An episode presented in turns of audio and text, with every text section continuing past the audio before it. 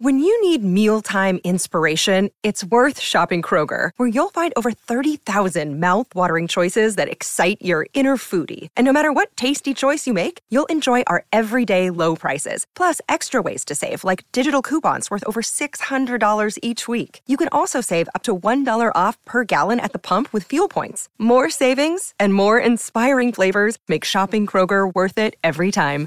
Kroger, fresh for everyone. Fuel restrictions apply. Hello, everybody. This is Marshall Poe. I'm the editor of the New Books Network. NBN listeners like to read books and buy them. So we thought we'd tell you that right now, our friends at Princeton University Press are having a remarkable site wide sale. You can get 50% off books, including ebooks and audiobooks, with the code 50, F I F T Y, at checkout until May 31. You can save some real money on Princeton University Press books. I encourage you to go there and check it out. Welcome to the New Books Network. Hello, everyone, and welcome to New Books in Japanese Studies, a channel on the New Books Network.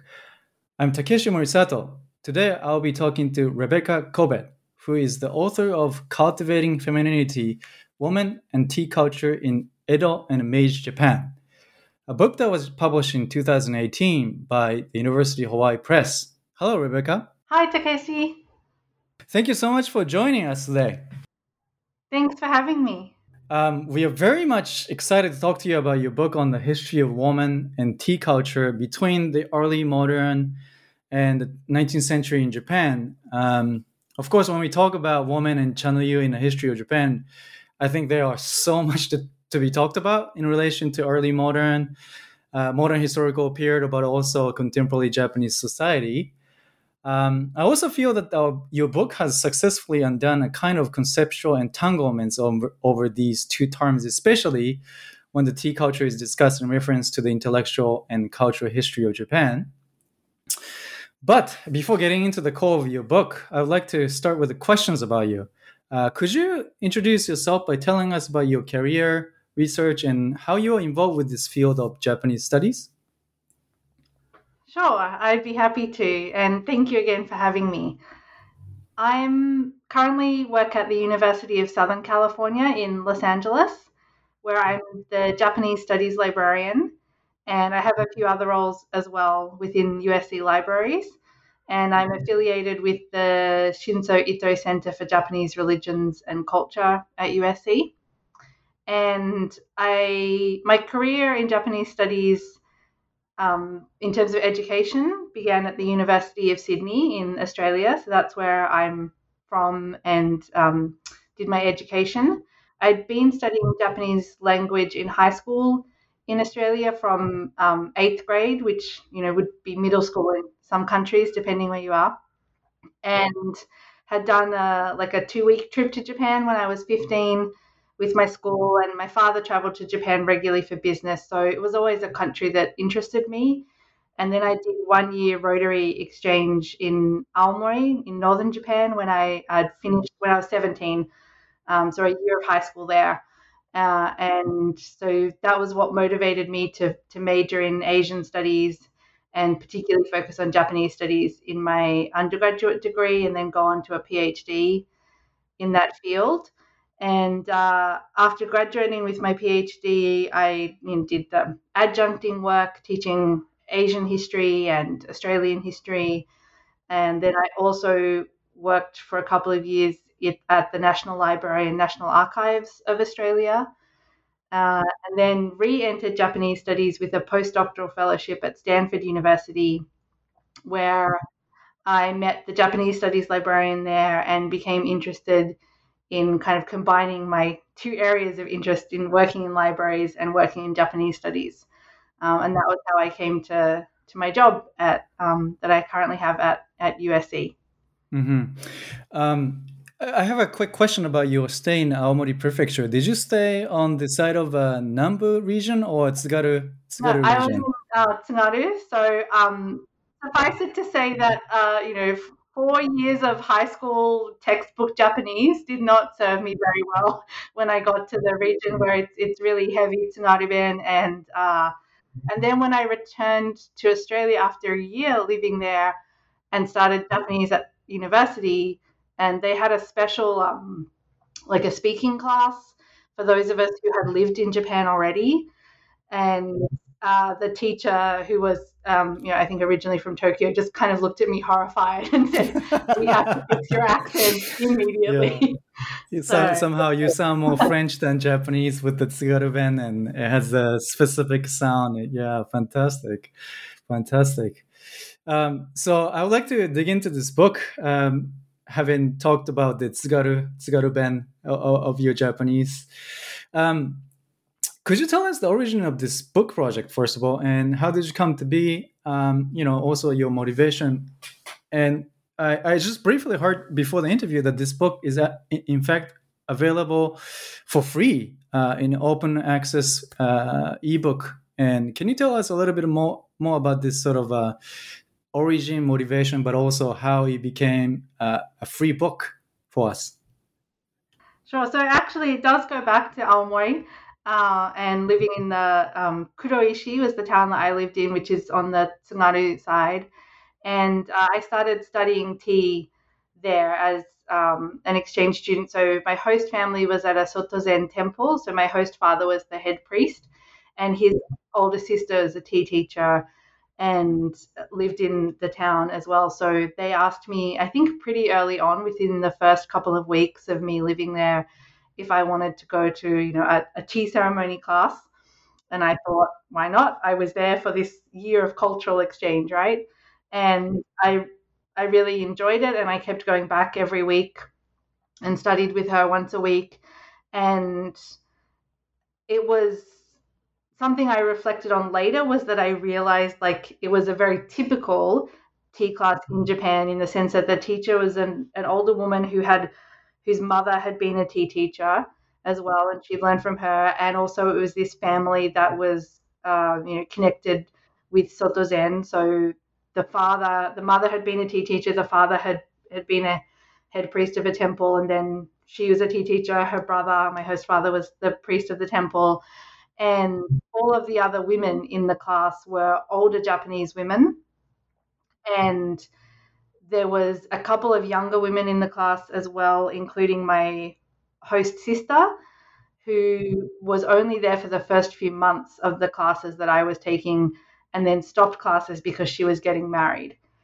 And I didn't realize it at the time, but as I, you know, became more interested in researching women in Japanese tea culture academically, this is this pattern was what was described that young women in Japan, like in contemporary Japan, it's young women doing it as a form of bridal training, which would be my host sister, and then older women coming back to it um, later in life, you know, after the the children have grown up, when they have more free time, and that it's a really female dominated activity, and that most of it is taught by these female teachers at this kind of local level.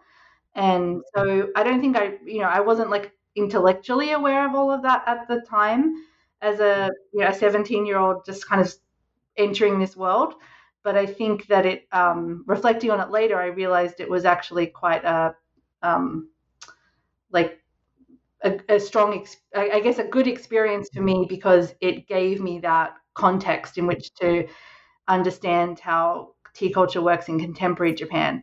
Yeah, and it's almost so, it's almost like the typical textbook case of what would you see as experience of tea ceremony. Especially for me, when I grew up, it was exactly the same narrative that I saw in my grandmother and grandmother's grandmother and uh, my mother's generation is a little bit. I, am not entirely sure because they're from the city, uh, you know, Osaka and and Tokyo, but it, it, it's almost like the textbook case study. Um, this episode is almost like a typical the you know cultivation of femininity, femininity that you're focusing on the book. It just seems like your first personal encounter was just that, right? Exactly. So I guess I couldn't have scripted it better if I if I'd wanted to, but it all kind of happened, you know, by by, hap- by accident or happenstance, I suppose. Um, and so then for me, like as I explained you know, I was going through university majoring in Asian studies and, and Japanese history, and history was always my passion, and I wanted to be a historian. And um, talking with my professor in Japanese history classes, who then became my PhD advisor, Elise Tipton, I was always struck by as a student of tea because I, I, kept studying in a tea school in Sydney once I returned from the exchange.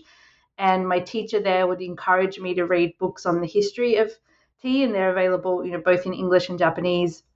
And they tend to be published by the Urasenke School of Tea, which is the largest tea school in Japan today, and that's the one that I was studying in, and it's the largest school outside of Japan as well. They're the ones who really, um, in the post-war period, really expanded internationally. And what I was reading was, you know, what I call in the book the standard narrative of tea history. So essentially, women are not really talked about. If they are, if women didn't study tea until the Meiji period, when the then head of the tea school allowed them to study tea, and the doors of tea were opened to women and then women started studying and then that paragraph ends and they go back to everything else. And so for me it was like trying to connect this with my experience of tea in japan which was as i said very female dominated. And as a student at university reading women's history and studying women's history and reading like feminist theory and trying to figure out like how do i put all of this together you know so as with many first books this book came out of the research for my phd dissertation and my questions I was really asking were, you know, what um, what was the place of women in tea historically? What what really happened in the Meiji period? And in doing that research, including I spent a year as a Japan Foundation Fellow at Nichibunken, the International Research Center for Japanese Studies in Kyoto. And that was really pivotal because my main focus was going to be on the Meiji period and it was kind of doing background research that I started finding more and more sources from the Edo period and thinking like, hang on, there's a different story here.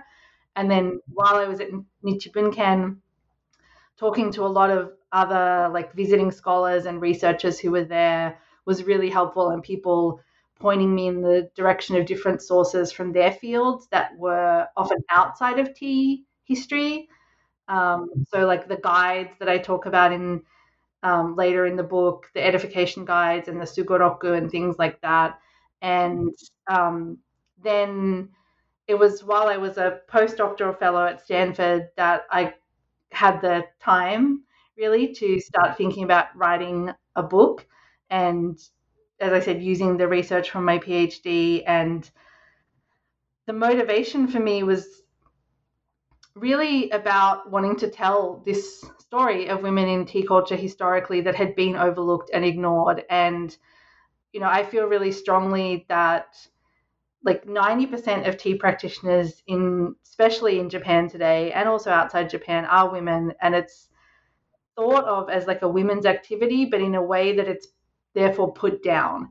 And yet at the heads of the tea schools it's still male dominated and the headship is passed down in a patrilineal line. And the senior ranks of teachers in Kyoto are, are, are men, and women can only advance so far. And so I really felt like for for the contemporary tea practitioner audience of women, I wanted to write a book that talked about the history of women's participation and that this idea that women didn't start studying until the Meiji period, until they were quote unquote allowed to, uh, was inaccurate. And then also for the academic audience to write a book about tea history that really again told a different story and that was really critically engaging um, because unfortunately i think in academic scholarship tea japanese tea culture is often overlooked. It's dismissed as kind of well it's a cultural activity it's a hobby it's not really a, a subject of serious scholarly inquiry. I think that's definitely changed in recent years. Um, Morgan Pitelka, for example, has done great work, Kristin Surak, and I wanted to contribute to that as well um, because I did have people, you know, question many times my topic, and I had Japanese scholars telling me you don't have a topic, there's nothing to be said on that subject. I had uh, Western scholars telling me like, why do you want to write about tea and something so trivial? Why don't you write about something more serious? uh, those kinds of things. Um, and then the uh, the question about the how the the open access free ebook edition came about was through an open access agreement with the publisher, University of Hawaii Press, and uh, Knowledge Unlatched is the, what the program's called. So if people go on Amazon or any other platform they want to use to get ebooks, you'll see that it's uh, it's available for free, and that's yeah through this open access agreement the publisher created. And for me, that's really exciting because I think academic books can be quite expensive. And I did want people in the tea community to be able to access my scholarship. And a lot of them have told me that they've been able to, um, thanks to the free ebook. And I think it also makes it great for assigning to students and, and so on. So I was really happy to be part of that.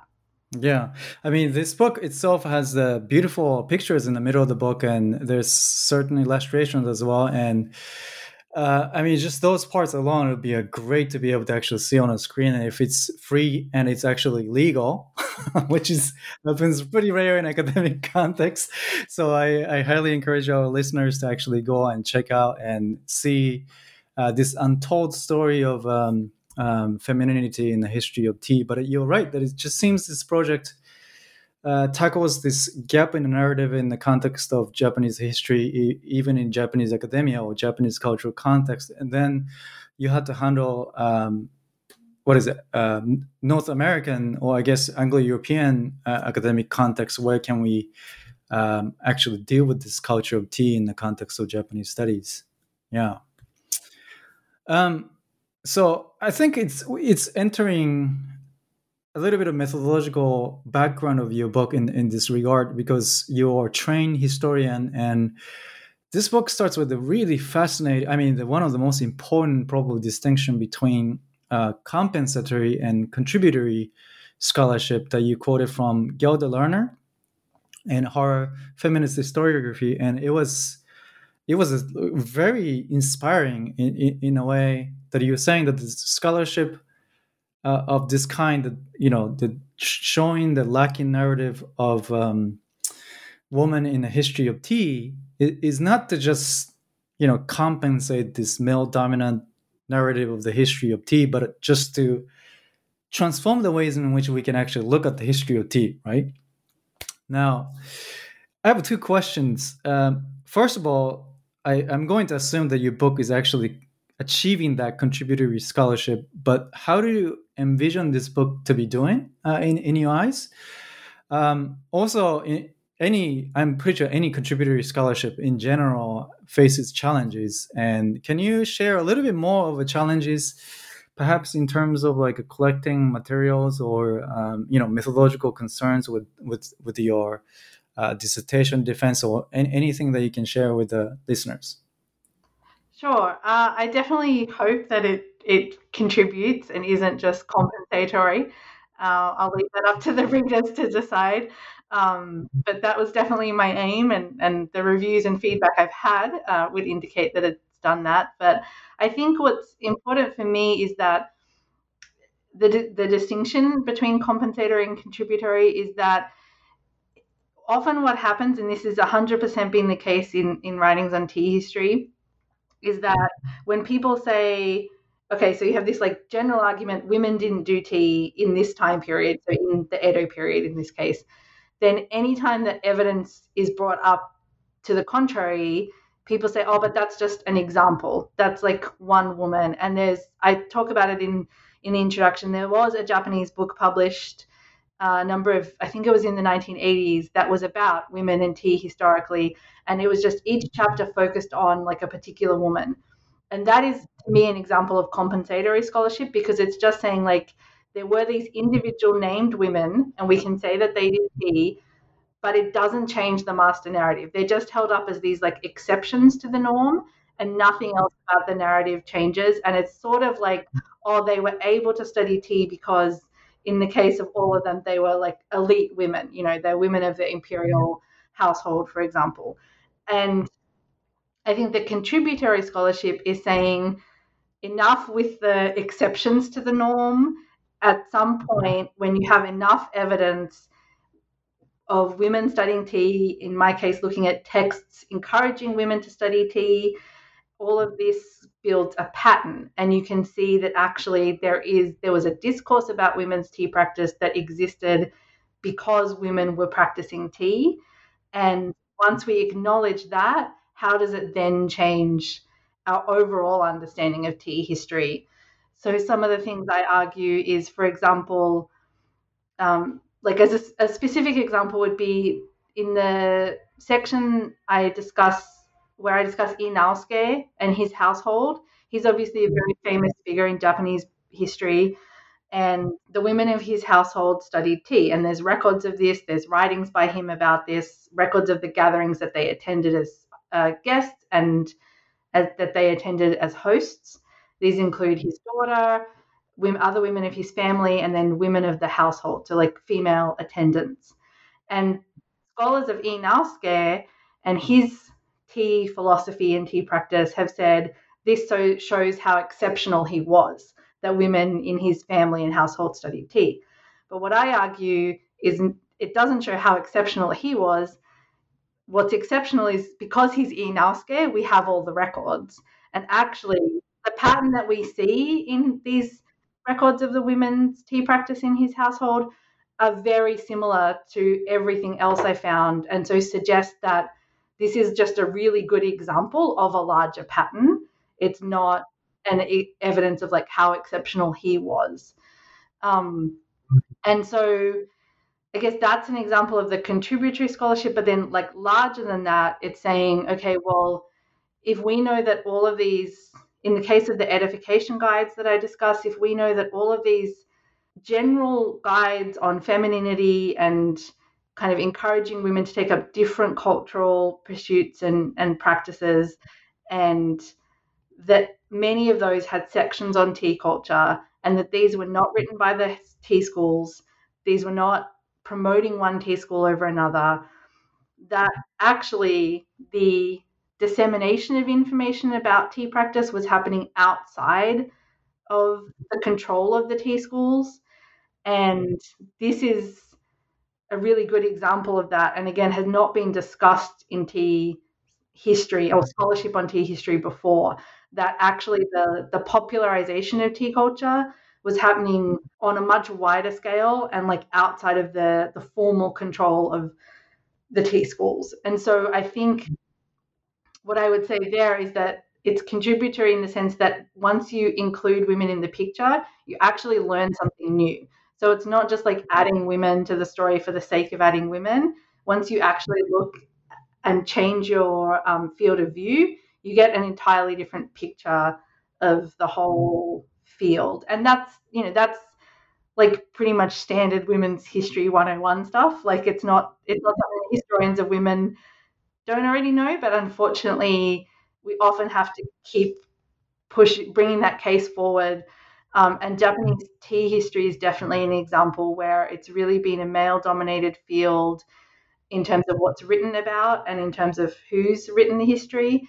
It's been very dominated and controlled by the tea schools and the scholarship that they support and promote and the version of history that they want told.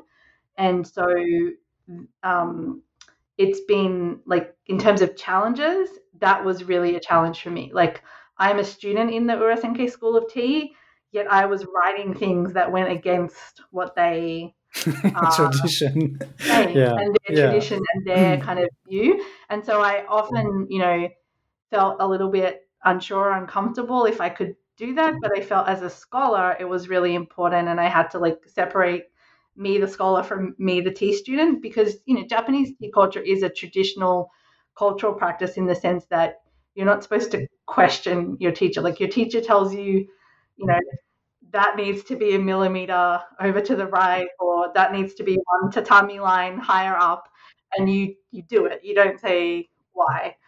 Um, and what I was, what I've done is really question, you know, the the narrative that's coming out from the tea schools, and I did get pushback from that early on from some people. Like I said, in Japan, I had scholars telling me, like, you have no topic. There is nothing to be written on that.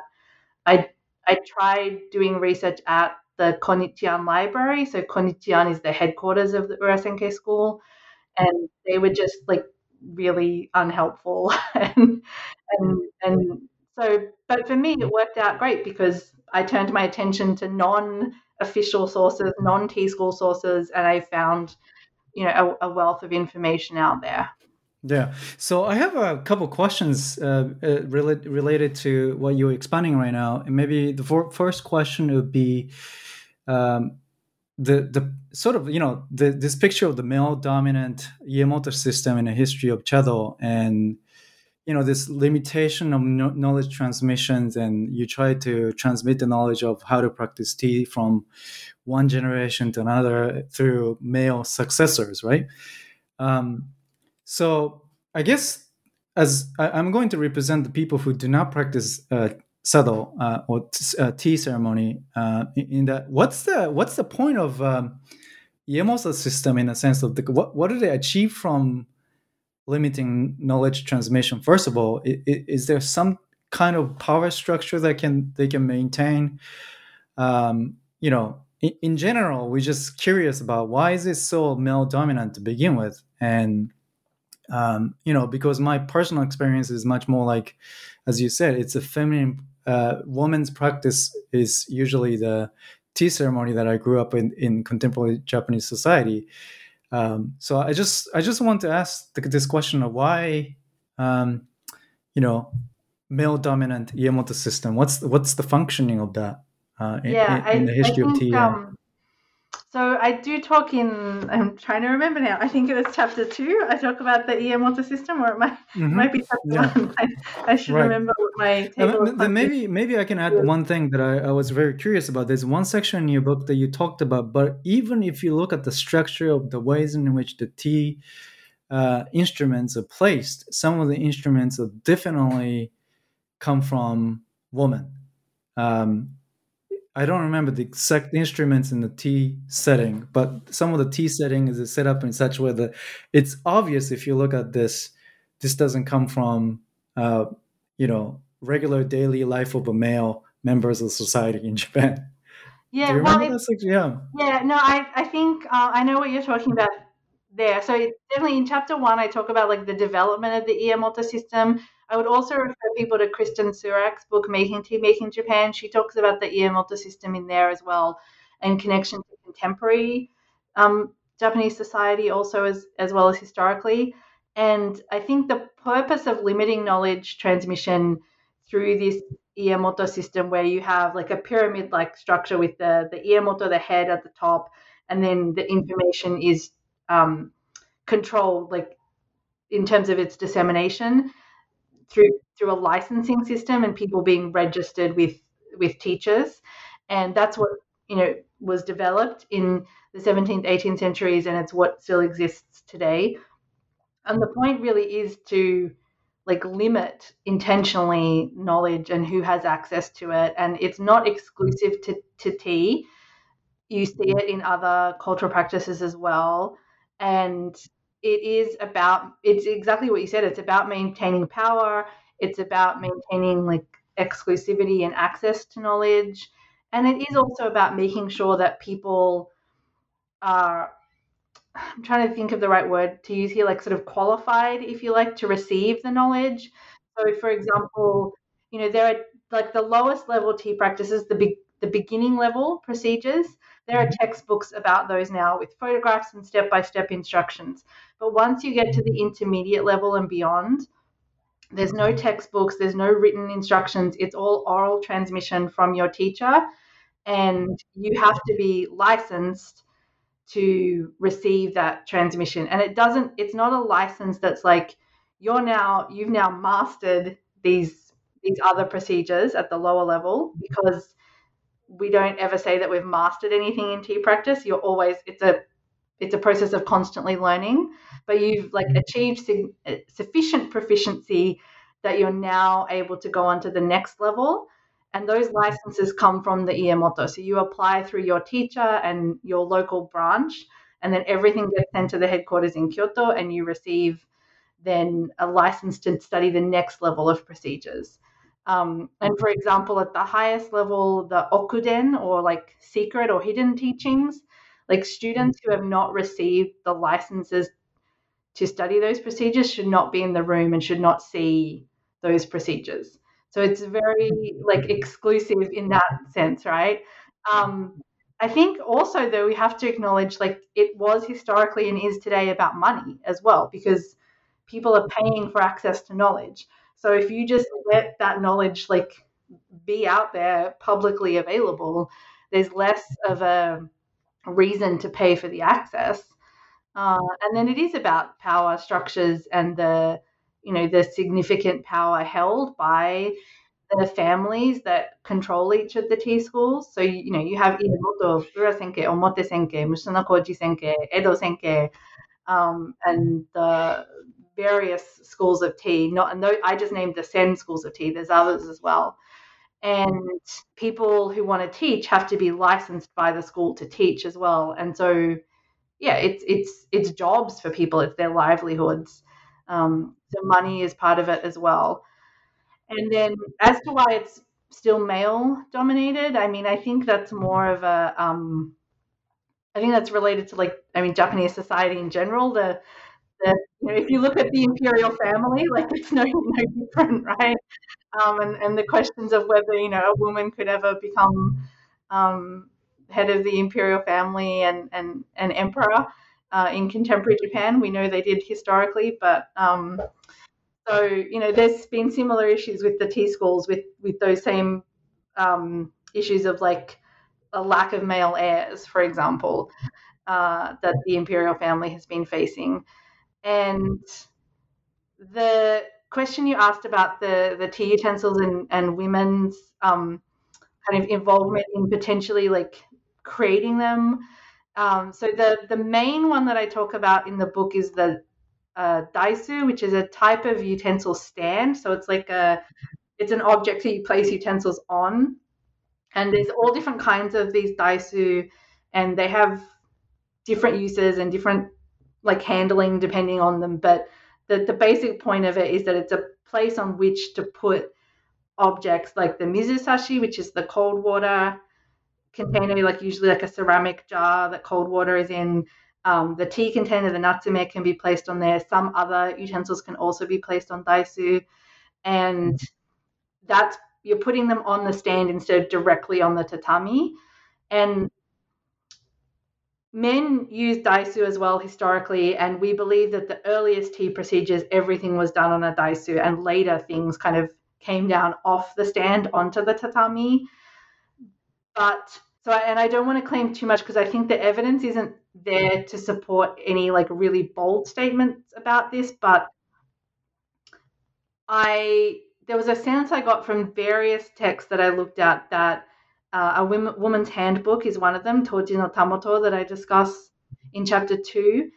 There was a sense from those that book, the edification guides, other things that I looked at, that using these stands, these utensil stands, was being emphasized for women because then you have the utensils already set up in the tea room ahead of time Otherwise, if they're placed directly on the tatami, then you would usually carry in like this cold water jar, this mizusashi, and place it down once the guests are already seated. And like part of the tea procedure, the temae would be bringing in those utensils. And the suggestion in these texts is that it's like more elegant for women to have them on the stand already, or I guess like reversing that, it it may not be so elegant for women to carry in and sit down and then stand up at the end with like heavy objects like large ceramic jars filled with water. And it was I, I suppose the reason why I didn't push it too far in the book is because it was it was subtle but like consistently coming up in texts that I looked at. And it's not to say that like men didn't use the utensil stands either or that they were specifically associated with women but there seemed to be a like a a constant thread of like encouraging women to use them for this reason to do with it would be more like elegant or less awkward um, and that was something i found interesting was that they were often kind of talking about like little like minor accommodations that women could make that would be uh, yeah more feminine, more genteel, more elegant. Um, yeah. yeah. Right. I think that's yeah. Yeah, I can I can see that. That I think that's just incredible uh, section where it feels a space of tea room is no longer just male dominant. There's there's a certain sensitivity to how things should be done, both for men and uh, and especially for women with this presence of mizusashi or instrument, and it, it, was fascinating. Sort of like the change of the air, almost like there's a, there's a kind of different description of the situation uh, uh in a teen room. And since you mentioned this term, uh, genteel femininity, which I think is the key concept throughout the book, and you're highlighting how the different manifestations of the genteel femininity in the history of uh, Japan from early modern to Meiji period. Um, but I feel uh, so. Correct me if, if I were wrong, uh, if I'm wrong, and also tell me more about these distinctions. So, genteel femininity in early modern looks much more limited to elite class. Um, so it's very uh, limited, a few and rare in upper strata of the society could, you know, privately practice it. But then genteel femininity in the 18th and 19th century, it becomes suddenly accessible to really large group of women. So my questions to you is like, do you think the concept of genteel femininity is consistently sort of preserved and practiced throughout these different historical periods, periods or uh, do you see some evidence of differences of the way they perceive genteel femininity? I think definitely there's differences in the way it's perceived. Uh, a good example of that would be the changes that occur from Edo to Meiji, where in the Meiji period, like a, a sense of national identity is really added to it. So it becomes like a, a Japanese genteel femininity, and, and, you don't have that that Japaneseness uh, embedded in it in the Edo period. And then, as you said, there's a in the Edo period, what I identified is, is a uh, an expansion of genteel femininity from, as you said, the elite to like commoners, women commoners being able to access this ideal of genteel femininity as well through um, things like tea culture, and that the way it was it became more accessible was through the publishing boom. And of course like um, you know uh, beth berry's book japan in print is a really you know, great text to, to look at this more broadly. And in my book i just focus on the publishing boom as it applied to books about tea culture. And then these edification guides that i mentioned weren't specifically about tea culture. They just had sections on on tea culture within them. And then other sections on like the koto or the shamisen or um, like tables of elegant words for everyday things. So, you know, if you want to sound like a cultured, genteel lady, mm-hmm. you can use these words to refer to everyday things and you will sound more elegant and cultured. Or um, if you study tea, it will teach you how to stand up and enter a room elegantly. It will teach you how to open and close a shoji sliding door elegantly. This is like the exact things that these books were telling women and giving women access to this kind of information that previously was more exclusive and harder to access. And I don't want to go so far as to say that that totally like transgressed all kind of status boundaries or you know on the one hand it's like reaffirming of genteel femininity and this elite exclusiveness but on the other hand it's also like making it more accessible. And I think we see that. I think I describe in the book as like a cascading process that we see that there's this you know, tea culture initially the preserve of like a certain group of men and then male commoners are becoming more it's becoming more accessible to male commoners. And we have the mm-hmm. same thing happen with like elite women having access to it and then commoner women. And commoner women's access to tea culture comes later than commoner men. Uh, and in that sense, it's kind of a cascading process as well. And and again, this isn't exclusive to tea culture. We see it across other, you know, uh, you see it in poetry um, in the Edo period as well. This this kind of wider access to like the um, what is Beth Berry calls it the library of public information and that included all sorts of things, including information about cultural and, and literary practices and pursuits. Mm-hmm. I have a, a, sort of a question regarding this sort of um, social hierarchy or kind of hierarchy that you might witness within the tea room. So I think many of the listeners have no idea how to how to behave in that in that room. Uh, so I'm wondering, like, throughout your research, did you discover anything about the ways in which the um, behaviors of men and women change within the tea room? Um, also, like, can you tell us something about like what's what's what's being done? Do they have conversations inside the tea room? and if they do have a conversation what kind of conversation they were supposed to have and it just give us a little bit more concrete picture of um, tea room and its influence into um, whether or not there was any influence into the social structure um, or any evidence of the differences between the tea room and outside world in Japan. Sure, I think yeah, that's mm-hmm. a a really good and complex question, and I'm going to do my best to answer it. So, um, you know, in I think one of the things that's useful to think about with talking about tea culture, certainly historically, and I think this could be applied to the contemporary period as well, is that there's a distinction between like the theory or the ideal and then what actually happens in practice. And so, you know, in, in theory, and you'll you'll read this across many texts about tea culture, there's this ideal that in the tea room everybody's equal, and uh, that you know the the famous thing that's usually quoted is you know samurai had to leave their swords at the door before they entered the tea room, right? And you have the nijiriguchi, this small door that you have to literally crawl through. So you're you're humbling yourself physically by, by lowering your body as you enter into the tea room. Um, and the, the roji, the the garden that you enter, uh, you know, you a tea room through. So you you would walk along the roji, the garden path as you come up to the tea room. That's supposed to create a separation between like leaving the everyday world behind and all its cares and problems, and then you enter into the the tea room, and that is definitely the ideal. I think like in practice, you know, people might have left their real world identities at the door.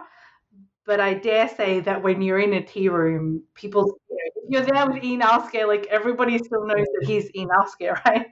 Um, you know, so I think that's for me this this like distinction is important to always maintain when and when we're reading like texts about tea culture historically and, and tea, generally tea masters talking about their philosophy of tea culture, of course, they're talking about the ideal. And, and what the Iemoto talks about and encourages people to do is the ideal. And in terms of, we don't really know what people talked about because, um, like, what we call records of tea gatherings or chakaiki are records which generally say, like, you know, there was a tea gathering held on this date at this place, you know, the name of the tea room, uh, who the people were who were there, so who the host was, who the mm-hmm. guests were. You're usually mm-hmm. talking up to around up to five guests, and then mm-hmm. which which utensils, which objects or dogu were used in the tea room, and it doesn't record anything else. So we don't have like records of those kind of like conversations. You know, I can tell you today in in tea gatherings, what we generally talk about are like the conversation is structured around the objects and you know asking questions about the scroll asking questions about the tea bowl and who made it offering comments about it as the as a guest uh, asking about the tea and where it's from uh, offering comments about its flavor and its taste these kinds of things but then again you know, there's many times where we also have conversations about whatever we want to have a conversation about. You know, it, it, depends who the people are who are there. Um, so I can't say that that didn't happen historically, uh, but we just don't know. And then in terms of the um, like idea of like a hier- hierarchical like structure within a tea room. So I mean, architecturally, there is a structure to the tea room where the tokonoma or the alcove, which is where the hanging scroll is placed, that's the highest point in the tea room. And so, for example, like when you're walking within a tea room, you're thinking about directionally, are you walking toward the highest place in the tea room, the tokonoma, or away from it. In the Urasenke School of Tea, we cross each, we enter the tea room and cross each tatami border with our right foot first mm-hmm. as we're walking higher up in the tea room. As we're walking away from the tokonoma and leaving the tea room, it's the opposite. We cross with our left and then we exit with our left. As like an example of how that directional hierarchy functions. And then the first guest, who's the most important, that's the most important guest position, they they are the person who interacts with the host and has all of the conversation and leads the conversation on behalf of the other guests. They should be the most experienced uh, tea practitioner of among the guests, but many times that may not be the case, and it may be someone who uh, people want to honor for some reason, or they have an important position in society, and therefore they are given the honor of being the first guest. That person sits in the highest, the highest place in the tea room, so closest to the tokonoma, the alcove. Um, so all of that is important. And then when we look at um, like the seating of women within Edo period tea gatherings and the ones where I have like specific records of them, where there's that like chakaiki record of a tea gathering where women's names are listed. Um, in general, women are like seated among male guests in no particular order, but there are also times where you see the woman is seated lower than the husband. So like maybe the man is second guest and she's third guest. Um, and then in Toji no Tamoto, a woman's handbook, uh, the author of that talks about it and he says that there should be no hierarchy or distinction and that women shouldn't have to sit like lower in the seating order than their husbands. So it's sort of a mixed bag, is what I would say. I didn't detect any like particular pattern, and I think that it's. It, I think there's not enough evidence to really say one way or the other. I would suspect that it just depended on like you know which tea master you would have asked what they thought, and then like which person was hosting the tea gathering and who the guests were because sometimes a host will say like they might sort of indicate clearly what the order of the guests should be other times it should be mm-hmm. arranged like between the guests themselves to figure out mm-hmm. who's going to yeah. be first guest um, so my, my, my question is in, in this tea room and there's a first and second and third guest but there is a host and within that tea room hierarchically host should be lower than the guest that's what you're saying uh, it's just my question. I don't know how to answer that. I mean, the host is making and serving tea to their guests. I'm not sure that that necessarily means that they're like lower than them or higher than them. They, you know, they're they're an extremely important person in the tea gathering, and and they have to be experienced enough at tea to host people. And that was where like in the again coming back to Ii Naosuke's records where I found like women acting as hosts, including his young daughter. And that was interesting because some people have said, oh, well, even if like there's women in records of tea gatherings from the Edo period, like they were just guests and they were never first guest or they were never host. And, you know, they clearly were just kind of there but not doing anything. Um, and again, I was like, mm, that's not in in this case like we're seeing examples where that's not the case and you know he's like if what i argued in that case is if Ii Naosuke's eight year old ten year old daughter is host is the host for a tea gathering and then the mm-hmm. guests that we see are like his male vassals to me mm-hmm. that's a really like intimate thing that he's inviting them to and a sign of their connection to the family that he's saying i want you to come and be a guest and my young daughter is going to host the tea gathering, you can kind of see it like a dad, a proud dad showing off as well. um, right. Yeah. yeah. But I think that actually mm-hmm. is a real honor for the men who are being invited to that tea mm-hmm. gathering. Mm-hmm. Um, yeah. And yeah. Yeah, definitely. There's a complex sort of the social structure. I mean, it's probably derivative of the actual social structure. The Ii Naosuke is the top of this food chain, and then everybody else is participating in this event. But it seems like it, within a tea room, there's a flexibility enough to be able to say this person has a knowledge of how to practice tea, and that person has a you know cultural capital and can represent the whole ceremony. Yes. Uh, and that And person can be a woman, yeah. Yes, exactly. And that's Mhm. what when I talk about this distinction between like the ideal and what happens in reality, that's what it should be. The ideal should be recognizing, yes, the person who has the expertise and proficiency and capability to be first guest or to be host or to attend just as a guest as well. Um, because you know all guests should know their role, should know what's required and expected of them, and how you know how to play their part in the the whole um, like orchestra, if you like, of a tea gathering. And so, yeah, I, and, you know, there and you see tea masters like the author of a woman's handbook saying there is no reason that women can't do this, and then the people writing the edif- sections on tea and edification guides saying the same thing, saying you might be invited to a tea gathering someday. It would be good if you know what to do and how to appropriately be a guest for thick tea koicha or how to be a host for thin tea usucha. And this is something women should learn and encouraging them to do it. So, you know, there might have been people at the same time who said no, or if a woman's in the tea room, she always has to be placed lower than men in the tea room. Then there were people mm-hmm. who who thought the opposite. So I, I don't think. I guess I'm hedging my bets a little bit because I don't think that it was like that everybody thought the same way about this. And also, mm-hmm. you know, there isn't like an overwhelming body, body of evidence one way or the other. I would say, though, that most of the evidence points toward more of the flexibility side and more of the the side of the author of Toji no Tamoto or a woman's handbook who said like there should be no distinction and women can be in the tea room and in any position within the tea room. Yeah. So you anticipated my uh, next question about this Toji no Tamoto.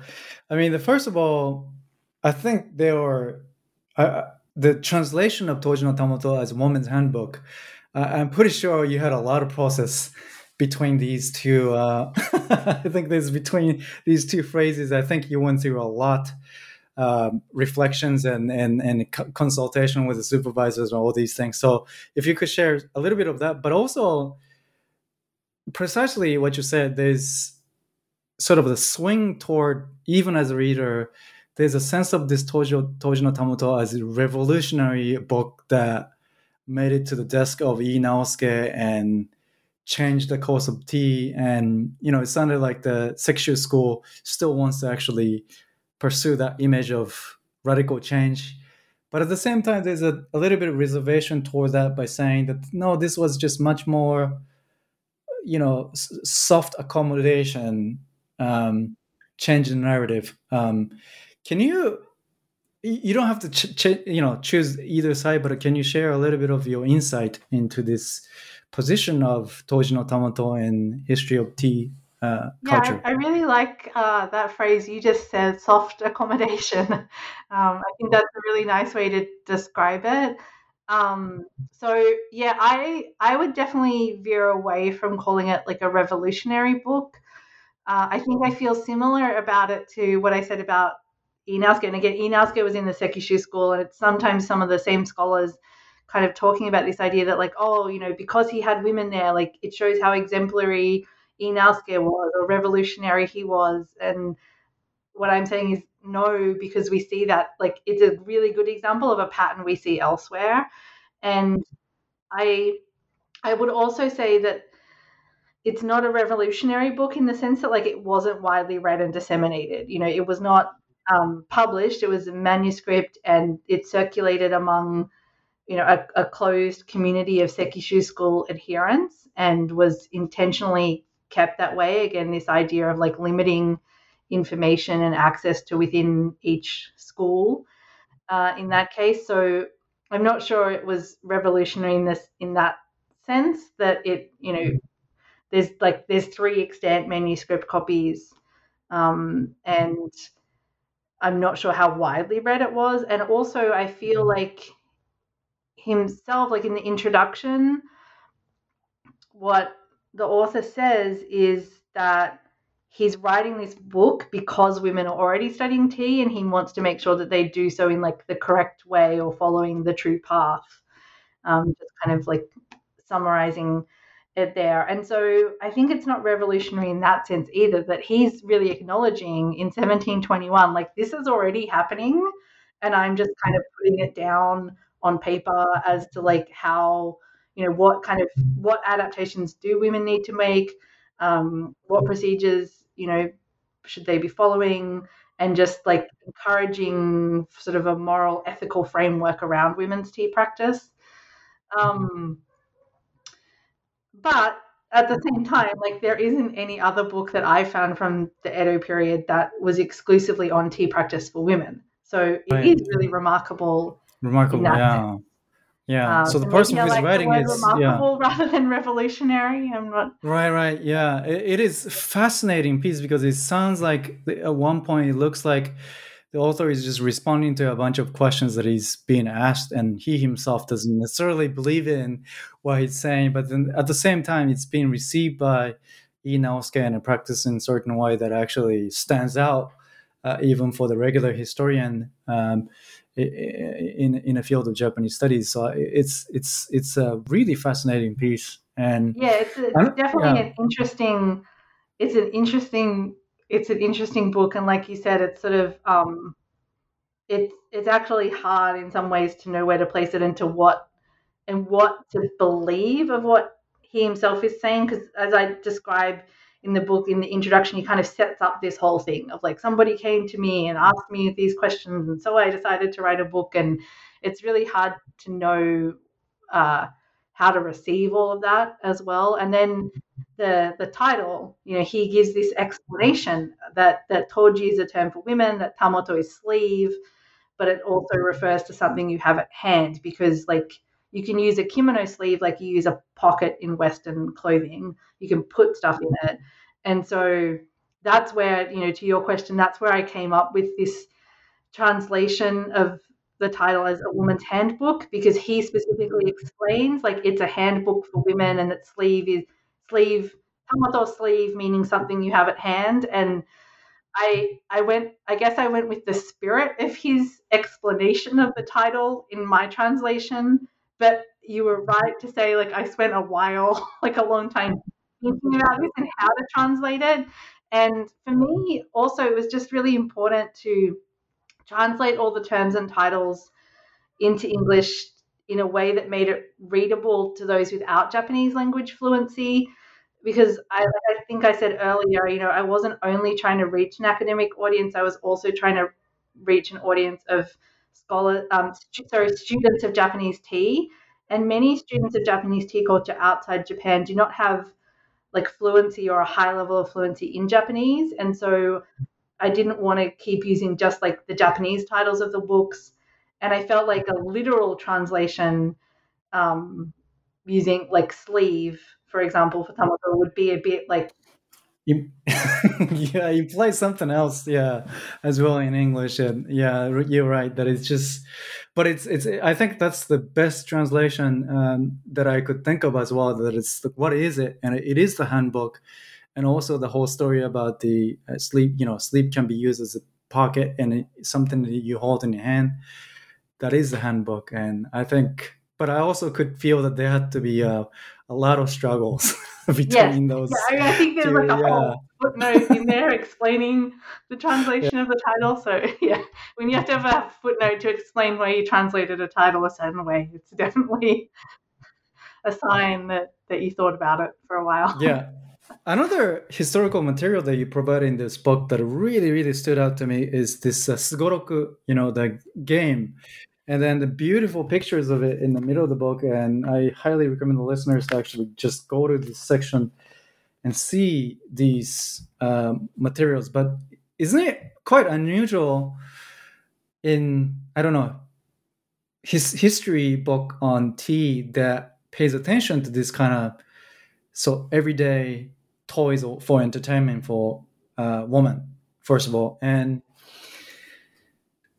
was there any response from you know the Iemoto or tea masters of major schools today, or or even in the past? Because it seems like this is a clear evidence that you know the normative, ordinary discussions about the successful life for women is to actually practice tea and have a knowledge of tea. Um, there seems to be huge historical evidence that that this, you know, the genteel femininity element of tea culture was really dominant in uh, Japanese culture back then.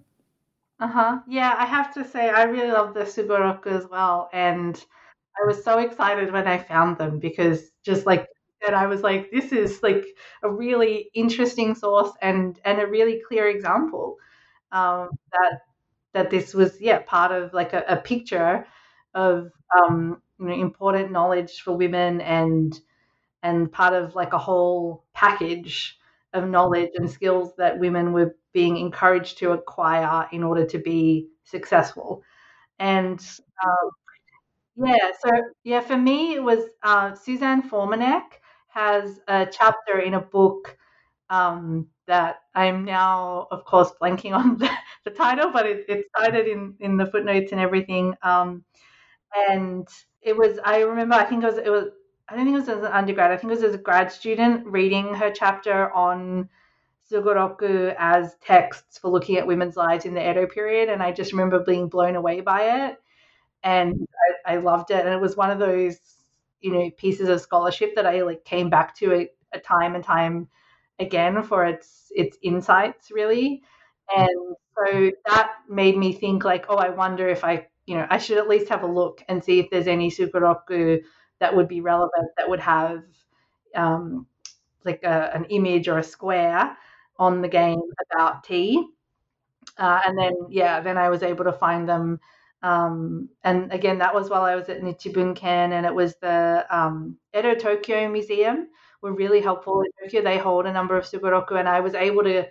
I think I was a professor in Osaka gave me like a catalog from the museum that he had, and I was able to look through that and see that there were some that had tea. So then when I went there, I was you know prepared and like I you know, in the catalog, numbers 81 and 102 or whatever it was. And they were able to show them to me and, and give me the images. And I found a few more at um, some of the libraries in Tokyo. I do remember trying the Diet Library, the NDL, and they were uh, unsurprisingly a little bit difficult and didn't want to just bring out Sugoroku for me to look at. Um, but I think the, the branch library in Hiroo, I remember, were great, and they let me look at some um, and I always wanted to like look for more and see if there were more, but it was kind of, you know, it's always that thing of like how, you know, you, you can just do like keep endlessly diving for sources and trying to find things. But, um, I, you know, I was excited by the ones I found and I thought they contributed again to this, the story and like this kind of pattern and this picture that I was trying to paint. Um, mm. and, and yeah, they're really, be- yeah, it beautifully matches your description of genteel femininity as one of the main component of tea practice and this toy you know it's it's a kind of entertainment piece for but it's it's not really a, you know toy toy but it's also like a kind of uh, ordinary narrative about what the life should be. So it's a little bit instructive material and sugoroku is a little bit uh, you know strange category. It's almost like playing monopoly uh, with a little bit of moral teaching. yeah, know, that's right. Like yeah. I would, yeah, I would so. encourage anyone interested in them to read Susanne Formanek's chapter. I just checked um, my notes. So it's the chapter is in a book called Written Text, Visual Text, Woodblock Printed Media in Early Modern Japan um, from 2005. And her whole chapter focuses on um, pictorial sugoroku and this idea of like womanhood and what was being represented. Yeah, fantastic, fantastic uh, work, and I, it's very beautiful just to look at. And this is the part that I definitely um, recommend listeners to check out in, in this book. Now, we're getting closer to the end, but I still have to ask you this question. Um, you still practice tea. We, we will. We, I would like to hear um, sort of like what sustains that practice and what's appealing about tea practice and how would you recommend someone some of us who are listening to this episode that are interested in practicing tea but sort of uh, you know they don't know where to start and how to start? Like how should we enter this world? And do you have any recommendation for practicing tea? Sure. So I, yeah, I've been studying tea um, for quite a number of years now, since I was 17, as I said, um, which is a while ago. And uh, for me, it's um, it's just something that it's something I really love. I really enjoy, and obviously, you know, it's connected to my overall professional interest in Japanese studies and Japanese culture. But it's uh, personally like a very satisfying practice for me. Um, and it is truly this path of like endless study, as I said earlier, that you can um, continue studying and learning new things all the time. And it's also about um, it's about community and practice like with other people. So i would say you know that some of my like strongest and closest friendships with people all over the world have been formed through tea practice and, and other people who are tea practitioners.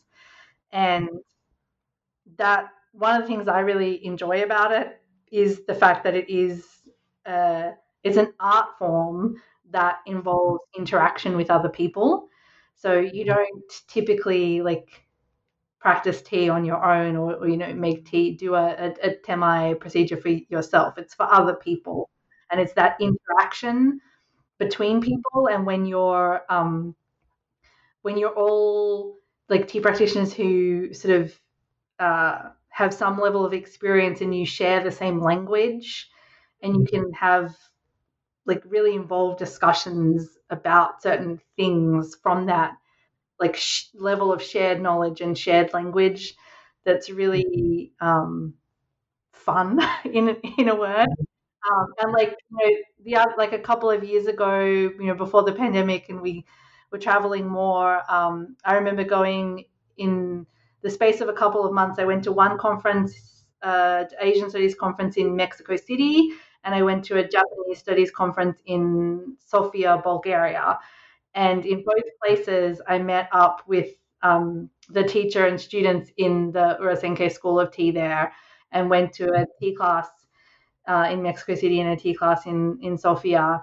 And they were people that, you know, I'd never met before, um, but I was put in touch with them by other tea people I know who knew them, you know, and it was like so fun for me to be able to to like in this case you know meet up with two young women in Bulgaria who had also been studying tea for a number of years and sit there and and make tea together and drink tea and kind of and and chat and connect with them.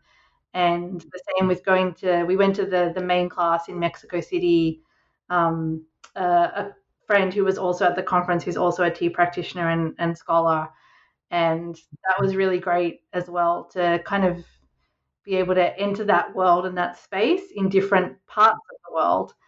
Um, and I think for everyone who studies tea, like people have different reasons. You know, for some people, it really is a spiritual practice connected to Zen Buddhism.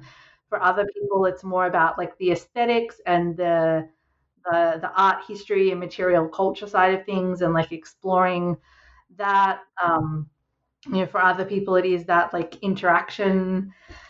You know, it can be multiple things for the same person. It can be different things for different people. Uh, I definitely think that you know um, if you know, I think the main audience for this podcast is is scholars of Japanese studies, and uh, I think it uh, would be really great for people to you know have a little bit more experience of tea culture. I've often have been a little, I guess, surprised or disappointed at times that people um, can be quite dismissive of it as sort of like a hobby or a a cultural practice, like not that's not really of like a high value. Um, and you know, I think it really it's been extremely important historically. In look, if we're looking at Japanese culture, Japanese art history, um, the one of the main ways in terms of like patronage and consumption of art objects, particularly ceramics and lacquerware, and it's you know not just Ii Naosuke, many other important historical figures, Oda, Nobu, Oda Nobunaga, Toyotomi Hideyoshi, you know, have all been involved in tea practice. And uh, again, I think I mentioned Morgan Pitelka's work earlier. Like you know, his scholarship, um, his book Spectacular Accumulation is a really great study of looking at how tea culture was used as a political tool, and, and particularly the objects like the tea containers and the tea bowls were used as political tools. And it's an important part of Japanese culture today as well. Um, so, you know, there are, there's branches of, of tea schools all over the world. Like I said, in, in Mexico City, in Sofia, Bulgaria, all over North America, Australia, Europe. So it's definitely something that if people are interested, they can, you know, connect with a local tea school. And um, usually people who practice tea are very happy to, you know, accommodate new people or to like host demonstrations. I've done that a lot at universities um, given lectures and demonstrations. More recently, doing it over Zoom, which is always an interesting way to do a tea demonstration. Um, but to you know to bring it into the yeah, but to bring it into the classroom and and um, engage with students in classes on Japanese history or Japanese art history or Japanese religion and talk to them about tea culture and, and show them something of the practice. Yeah. So I think there's going to be a high number of practicing uh, tea ceremony in Japanese studies conferences after the pandemic, and perhaps all the programs around the world should actually have at least one course in tea ceremony. And I hope uh, this episode contributed to that revolutionary movement. um, yeah, thank you so much, Rebecca. Uh, since uh, we approach the end of the interview, I'd like to ask you about your plans for the future. Um, can you share us what you're working on right now, or or, or any future agendas? Uh, on the table yeah, right now? what I've been working on and interested in the last couple of years is looking at the Meiji period and Westerners' uh, writings about tea culture and Westerners who were involved in practicing tea culture. And I'm particularly looking at within the Meiji period pre the Book of Tea, which of course is Okakura Kakuzo's kind of landmark um, book that you know is is widely cited in, in circulation today. So I'm looking at um, before that, so particularly the period of like the 1880s and 1890s. So when Westerners were really first like traveling to Japan extensively and, and writing, what were they saying about tea culture? And then examples of uh, Westerners who were practicing tea culture in Japan. So I have one journal article and a chapter for an edited book that are both like out, you know, in in the world at the moment, waiting for um, editorial review and peer review, etc. So hopefully they'll come out. Um, yeah, and it will become a part of the book book in the future as well. Maybe, yeah. I'll yeah. see if there's um, a second book on that. That um, maybe on that subject, maybe on on something else. I've also been looking for a number of years at an Edo period nun, Tagami Kikusha, uh, who I have one article about, and I've been looking at her tea practice for a number of years and thinking about whether I write, might write a book about her. So yeah, um, yeah I'm, I'm still thinking like, about another book. Yeah, it, you're absolutely right. You know, Sen no Rikyu and Okakura, Okakura uh, Kakuzo, th- those areas are so widely circulated to the point that the, most of us people, us, even a specialist of Japanese studies, don't really know in between. And this book was one of these books that are actually helped me understand what's missing from comprehensive historiography of the uh, uh, tea culture. Um, so I'm pretty sure you have a lot to explore and excavate and actually put it into a written format. Um, well, thank you. I really appreciate you saying that. That that means I fulfilled my aim. I think it's the beginning of many books to come, and so um, you know, good luck for the forthcoming project. And also, thank you so much for talking to us about your book and your great insight to the practice of tea in a history of Japan, Rebecca. Thank you very much, Takeshi. And thank you, everyone. This was our discussion with Rebecca Corbett, who is the author of Cultivating Femininity, Woman, Tea Culture in Edo and Meiji Japan. See you next time.